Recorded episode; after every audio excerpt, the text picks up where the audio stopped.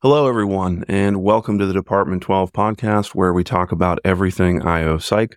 I'm your host, Dr. Ben Butina, and joining me today is Raul Alejandro Espino. How are you today, Raul? I'm doing great here in, in Spain. A little sun, not much, but really good. How about you? I'm doing pretty well. There's some sun uh, in near Pittsburgh where I live as well, but probably not quite as warm as where you are. Actually, it's a cold, but oh, really? Okay, it's good for me. It's starting winter. Okay, uh, and that's kind of what we're here to do today. Is we want to learn, uh, especially learn a little bit more about IO psychology in the Spanish-speaking world. Uh, so maybe we could just start by going all the way back to your childhood. Do you mind sharing sort of where you grew up and? Yeah, of course. Uh, well, Ben, thank you for having me. I actually was born in Panama Panama City. I'm from the capital of Panama, which is a little country in Central America, not South America, Central America. Um, maybe you have heard it because of the canal, Panama Canal. And sure, Panama Canal. I think Panama City is also where reggaeton originated, if I'm not mistaken. Yes, you got it right. It's not Puerto Rico. it's Panama. we got a debate on that, but it's good that you have it. I think it was in Panama like 10 years before it got to Puerto Rico, if I, if I understand it, it correctly. Yeah. Yes. Well, let me ask you another cultural question. Just, it might sound kind of funny, but I always ask, do you remember losing your first tooth? Oh, hmm, that's actually a pretty interesting question. Um, I, the only thing that I actually remember, not my first, but I remember that I l- did lose my tooth uh, when I was in school like eating a Dorito, you know, like a Dorito chip. And I remember that because like I started bleeding like quite a lot and I was maybe in fourth grade, maybe fifth grade. And okay. it was really traumatic for me because, um, well, I didn't expect it. but yeah. I don't think the first one I remember, but I do remember that one. You know, there's a trauma there. Sorry to bring that up. Did your did your parents do anything that you recall special with lost teeth? Mm, not really. I did receive my money when I put it in the in the pillow. I did remember that. Okay, so you put your tooth under a pillow? Yeah. Oh, it, okay. It didn't have the fairy thing, but we somehow I got money from it. Okay. All right. No fairy, but money. Okay. Yeah, I think that's good yeah. So as Raul shared, uh, Panama is in Central America, not South America. Pretty close. It's just north of Colombia and just south of Costa Rica. If your geography is a little rusty. And growing up in in Panama, did you know anything about IO psychology, or I guess what were your impressions of, um, you know, what were your impressions of of psychology in general when you were a kid? Uh, well, when I graduated from high school, I, I studied science and arts. So that's, I, I had the option of either studying a science bachelor's or, or an arts bachelor's. Like, I think that's how you call, um, the, when I was young, I was actually very lost into careers and what I wanted to do. I had no professional orientation. I think that's one of the things that I actually that that got me into psychology, professional orientation, um, personality evaluation. Like, how can you match your personality to a career? But at the, at the beginning, I really didn't have any kind of knowledge on that. So my dad kind of stepped in.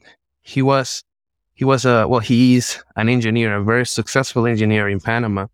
Um, he specialized in occupational health and safety. So uh, the moment that the the the Americans left Panama, and you know they had the canal and they give it to Panama, all these security occupational things that they were doing in the canal kind of were new to Panama. So he was working in the canal, so he had like a, a lot of opportunities starting up in that area. So he was very adamant for me to study an engineering bachelor's, right? Because mm-hmm he kind of said that if you want to make money, you should study engineering. So since I was lost and had no idea what to do, I kind of followed that advice. Uh, you know, mm-hmm. I, I call it advice, but he actually kind of said like, I could help you if you study this, right? Yeah.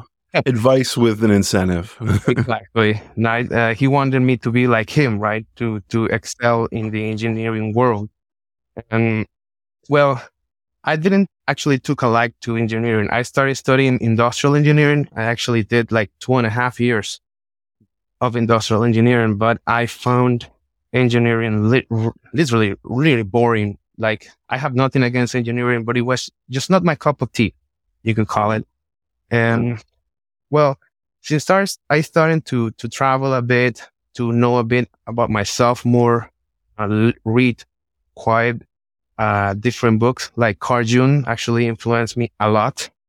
Um, um, I love Jungian books because it kind of uh, force you to explore yourself, explore your personality, especially. And well, I didn't actually found that I love psychology until I was around maybe 24. Um, so right now I'm 31. so it wasn't that far, but for me, it feels like a lifetime. Um, when I, when I started studying, like I, I said, okay, so I don't want to study engineering. I want to study something that I love. And now I kind of have the means. Like I started working in different multinational companies. I, I actually, my, most of my experience is as a corporate trainer. So since I was very good with languages, I, I actually have my C1 in English I studied English in Canada for a year in Vancouver. Okay. So I was able to, to practice a lot of, of the language. And I actually, I graduated from an Italian school. So I do have my B2 in Italian and I'm actually trying to get back into it here in Spain so I can get more opportunities. But um, the, the thing that I found most intriguing about psychology, especially at the beginning, because I did my Bachelor of Science in psychology, um, is that it, it forced me to kind of uh, understand myself better. And that's certainly not an easy thing, especially if you, maybe you have gone all your, your youth kind of like passing through life, right? Like numb yeah. to reality. So one of the most important aspects that I found of psychology is that I like the way of how you can learn about yourself and still apply that to helping others and then eventually helping organizations as well to kind of understand the aspects of personality per se, because I do have a certification in the big five. That's actually my favorite um, personality valuation. I got that um, certification from the University of Toronto in the Big Five. And I learned a lot just with the aspects of personality. And that expanded my knowledge into the world of organizations, especially because since I was a trainer, I, I applied my psychology knowledge to, to teach better, to help others understand better. I used to work for um, you know, a call center. And I actually worked there for a while and I was taken to Sarasota, Florida to train and everything. So after that, I, I then got to a big multinational company. Uh, I think you may know it as a Tetra Pak. You know Tetra Pak? Yes. Yeah, it's a, it was a very enlightening experience for me because it kind of showed me how organizations that really care about human resources, like uh, on the training side, on well-being. So that was kind of new to me. So I really got in love with that. After I finished my bachelor's, I I study a few postgraduate degree. I'm actually also a professor in undergraduate degree. So I do. Uh, I thought like corporate psychology was called in Panama, corporate psychology one, corporate psychology two. And I did my postgraduate in psychometrics. So I, I apply like all of my psychological knowledge to the statistical world. And I like fall in love with it because I saw like the real science behind psychology. And then I also did a postgraduate degree in occupational health and safety, right? So kind of came, came full circle. Yeah. yeah what can I say? And actually, um, I kind of apply also, you know, like the certification, like ISO certification Mhm. um, of uh, preventing psychosocial risk. I got like Wow. really into that and then applied the psychometric knowledge on that. And well, a few years back, I finished my postgraduate on higher education. And well, now I'm actually studying my, my master's, which is actually my first real master's. And in Spain, that's, uh, in, um, how you say in, English? It's direction and management of human resources. So it's Oh, kind of a, special MBA, Mhm. uh, specialized in like strategic human resources. Like I Okay. really fall in love with multinationals and I really Mhm. wanted to work for the best kind of companies that I could. Yeah. And yeah, well, that's kind Yeah. of a real, real summary. Yeah. Well, thank you. Your your background is fascinating, and you have such an interesting sort of combination of of interests. Um, I I wonder, could you tell us a little more about IO psychology in the Spanish speaking world, and maybe we could start with what it's actually called, because I'm 100 percent certain it's not called IO psychology. Yeah, you got that right. well, it's it's kind of a mix and match, right? Uh, some universities call it uh, occupational psychology. Some others call it industrial, or others like the ones that I work at call it corporate psychology. But it's actually kind of a naming issue. I remember your podcast, kind of all the different kind of names that we use, but Yeah. in Panama is way more confusing because like a psychologist working at an organization is kind of confusing to some people, especially do they fit in human resources? Do they fit in occupational health? Do they fit in like in a global kind of evaluation kind of setting?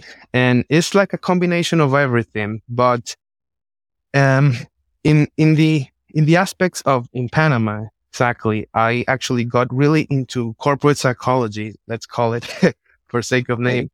Um, thanks to my mentor, like my thesis mentor, I did my Okay. thesis on burnout syndrome. I did a, a evaluation of the burnout syndrome, kind of standardized it in Panama. You know, Uh, Okay. you got all the tools, but you got to do the factor analysis, validity, and everything. So I did all that cute stuff, and it was very interesting because well, most people in my university graduates with practice, like professional practice, like you work in a company for a few, like, like a lot of hours. And then you do like a small, like a small thesis of what you did. And usually not a lot of people do evaluation kind of side because the, well, at least in my university, the statistical side was really lacking. So it was kind of more of a humanistic or clinical kind of point of view a lot of people tend to study psychology to maybe teach um, little children or in schools or clinical, of course, 80% is clinical, you could say. Um, and the corporate side of psychology was, was kind of like a, like a very, um, I would say rare kind of specialization. And Yeah. I really fall in love with that because my thesis uh, professor really he, he works for one of the biggest um, hospitals in Panama as human resources leader director. So I kind of said he, he showed me that you can co- you can be a corporate psychologist and still work in direction of human resources, and he, he has like a very cool background because uh, I find it very um, interesting to apply the knowledge of corporate or organizational psychology to the area of human resources. I bet you do know that we do have like kind of a correlation of that world, of the human resource world, but we, we kind of tend to like put it more um, in the front of, of administration maybe, or, um, but I do feel like if you separate yourself from the kind of only administration side, recruiting side, which is the, the things that I'm kind of learning more now because the, my experience is more on the organizational uh, instead of the industrial side. But I do feel like I had a lot of tools to make everything better, right? Because I Yeah. was, I, I look myself as a scientist, especially because I love psychometrics. So a lot of psychologists tend to see tests as something secondary. I kind of did the opposite and um, became like a personality psychologist. Like um, I was so in love with the Big Five that I I started to to work also in a clinical setting as a professional orientator. Like I help kids understand the difference between the careers and their personalities. Mm, I okay. did I did tests like Career Code. Maybe you have heard of that Mhm. one. Yeah. Yeah. And the Big Five. I got a bunch of them. I did apply the Big Five and I standardized it for Panama population. So I kind of had that in my back pocket always. And I love doing that. One so on one. cool. I love it. Yeah. And, well, that's kind of the thing that separated Yeah. me maybe from the other psychologists in, in my setting, you could say. Yeah. Very, very cool. Um, here in the US, if I were to go out on the street and ask the next 10 people I meet what IO psychology is, probably realistically, maybe one would have a guess and the other nine would have no idea what I was talking about. That, that's my guess. I, I wonder what would happen um, if you did the same thing in in Panama or or maybe some of the other countries that you worked with, you know, like Argentina, Chile, Paraguay, and so on. It is it is the profession known among ordinary people, or is it very obscure? Well, if I would take a statistical guess, I would say that maybe 20, like one in 20 could actually give you that answer. Um, because, well, psychology, especially in Latin America country, and I could say, especially in Panama, is, it's a, we, we are a very small country, right? So we have probably one career of each, right? So in other bigger countries like Argentina, like Chile also, you can actually study a bachelor's in occupational psychology. Like you have your Oh, bachelor okay. specialize in that. And well, in Peru, in Ecuador, they also have that. I have also been uh, there a few times. And in Panama, we, we don't. We ca- you kind of have to build your own career. You kind of have to pick one and then something to specialize yourself because in, in this setting, people don't really understand anything that has to do with corporate psychology. They usually see you either as a human resources or as a clinical psychologist, right? Yeah. I'm not a clinical psychologist, but they kind of see it that way because people, they don't really involve themselves into the details unless you're actually studying. And even if you're actually studying that, I know a lot of people that graduated from psychology and really don't know how to apply that to our corporate settings. And that's why when I started teaching, I tried to imply, like add that to my university, my alma master where I graduated to, I also did a lot of, uh, public relation, like I did the conference of on psychometrics and on corporate psychology and how we can differentiate ourselves from other psychologists, other professionals like human resources majors or maybe uh, just general psychologists. And even thought people usually like correlate psychology with, with mental health and only. Uh, and actually like maybe applying tests. We have a lot of tests that you know are not really statistically viable you could say you know like probably rorschach test and you know that like drawing and you know all that kind of cute stuff that i yeah, the projection and- test. yeah, which I don't, I don't, I actually don't find anything wrong with that. May may have a place, but it's not a scientific method, and that's what I kind of really love to involve myself into. And a lot of people in psychology probably study psychology because they don't like the sciences, right? and you know, so it, it's not that easy. Um, and I do love the sciences. So maybe that's one of the aspects that actually make me kind of have to be like learn myself. Like I have to do it my own way because, um, find my own tools, right? Yeah. Very, very interesting stuff. Um, you talked about, you know, doing it your own way, finding your own tools. Um, you Mhm. talked about, you know, standardizing the big five for Panama and some other work. I, I wonder how much of the research literature can you access in Spanish? Um, you know, when you look at, you know, the kinds of articles that you're looking at now for your master's or, or other research articles that you've used in your work, do you find that there's a large body of research that's in Spanish, or do you find that you're mostly relying on your English language skills for reading research? Well, one of the things that actually helped me, like working in a multinational setting, since I was very involved with people from other countries, like like you said, Argentina and Paraguay, Uruguay, uh, is that I I got to talk with a lot of different people that were involved probably in that area, but also not. So um, I kind of learned a bit from different countries as well. When I did my research, I did have the advantage of being very good at English. So if I wanted to find something, I'll probably find it in English first because I know it will be a pain to find in Spanish. Maybe I'll find one or two. I- I'm not saying that you cannot find it. You can always find, um, but unfortunately, the quality is not the same. The standards are not the same. Um, a lot of now these scientific articles you find are not really that well done. But that's just my opinion, I would say. Um, but in Spanish, you even have like a lower bar, but it doesn't mean they're not good ones. I'm, I have found a lot of good ones. Um, but they're not that common as you can find easily in bunch of all the research, um, tools you can find in English.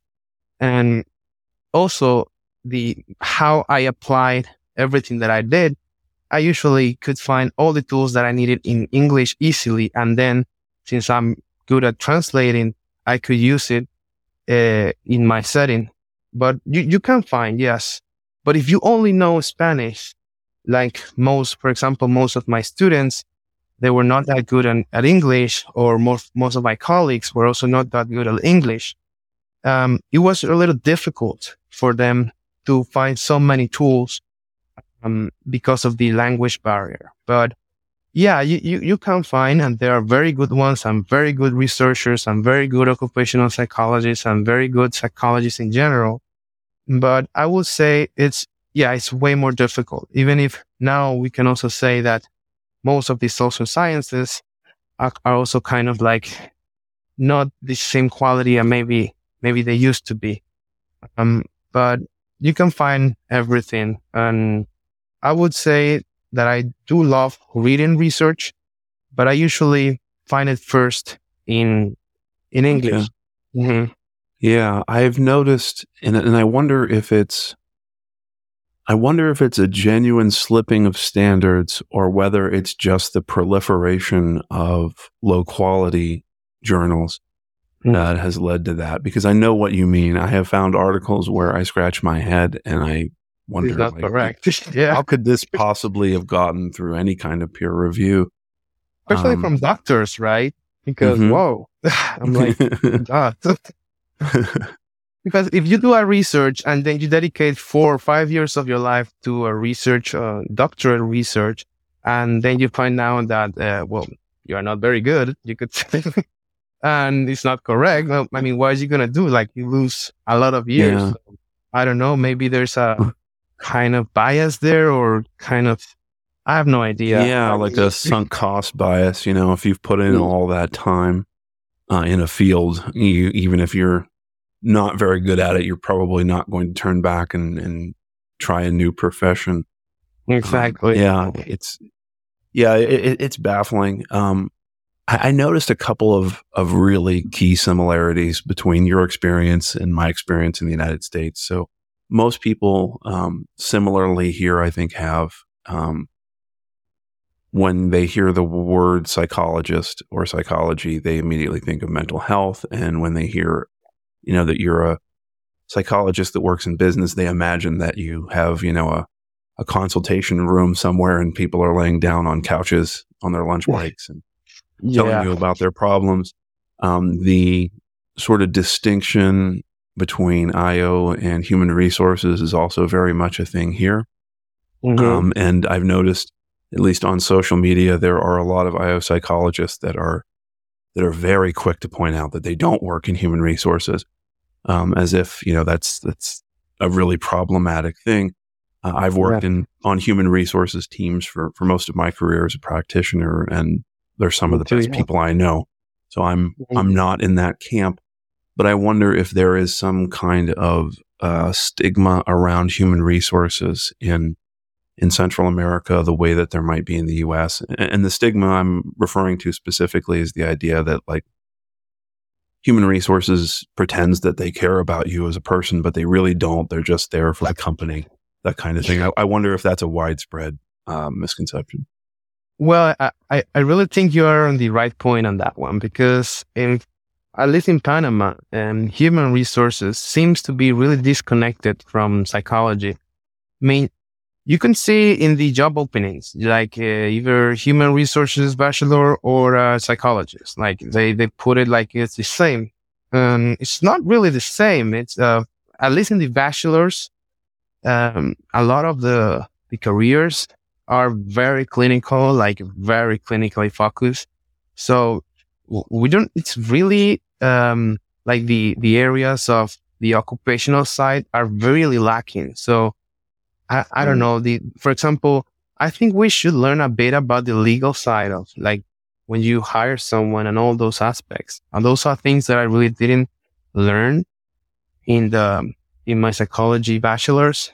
But sure. I guess kind of like, um, we, we got like four different aspects of psychology, like community psychology, um, clinical, educational, and then the corporate psychology side. But I do feel like the, the one lacking the most is the, the corporate one. But what you said is very important because if you see the distinction of human resources and how they learn in their, in their career, they do a lot of like a more, it's more comparable to maybe a, uh, like business administration kind of, mm-hmm. uh, bachelor's instead of a psychology kind of bachelor's, you could say. And then the, the aspect that I feel is really touchy is the evaluation side. Like it's, mm. it's not the same being an evaluator. like mm-hmm. I actually studied that for a long time, right? And like someone from human resources can just put a software and, and, you know, it gives you all the, the, the results, but how can you actually interpret, like interpret that in a really useful and maybe professional way. Like, um, I, I could say that's something that I could like put my, my foot in. But, uh, other than that, you, you do are more involved in the corporate side. You study like something related to human resources because at least in my country, the psychology part is very clinical and we do a lot of psychopathology and we do a lot of evaluation in the, well, in both sides, like projective and then a little bit of psychometrics. Mm-hmm. But, um, where I studied my, my postgraduate, it was another university. The bachelor's was way more focused on the corporate side because we were in the, uh, human development, like, uh, bracket, right? You could say okay. there's like a school. Mm-hmm.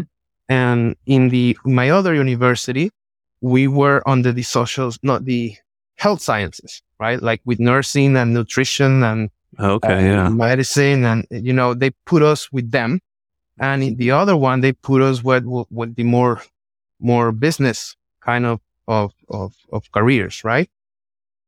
So I would say that that actually influenced a lot on how the the bachelor's is built, like the curriculum. yeah. Built, right. So it is a difference. Yeah. Absolutely. Well, this has been absolutely fascinating and I've learned a lot. Can I close things out with another fun question? Sure. Go ahead. If I find myself in Panama someday, which I would like to do, what is the thing that I need to eat? Hmm, that's a very good question. Well, I would recommend you to go to um, uh, Sabores del Chorrillo. Okay. And you can eat a, like a fried um, fish with uh, plantain, like fried plantains, patacones, mm. call it. Yeah. Mm-hmm. It is my favorite food. Like, and you can have a ceviche and a really cold beer, and that's heaven.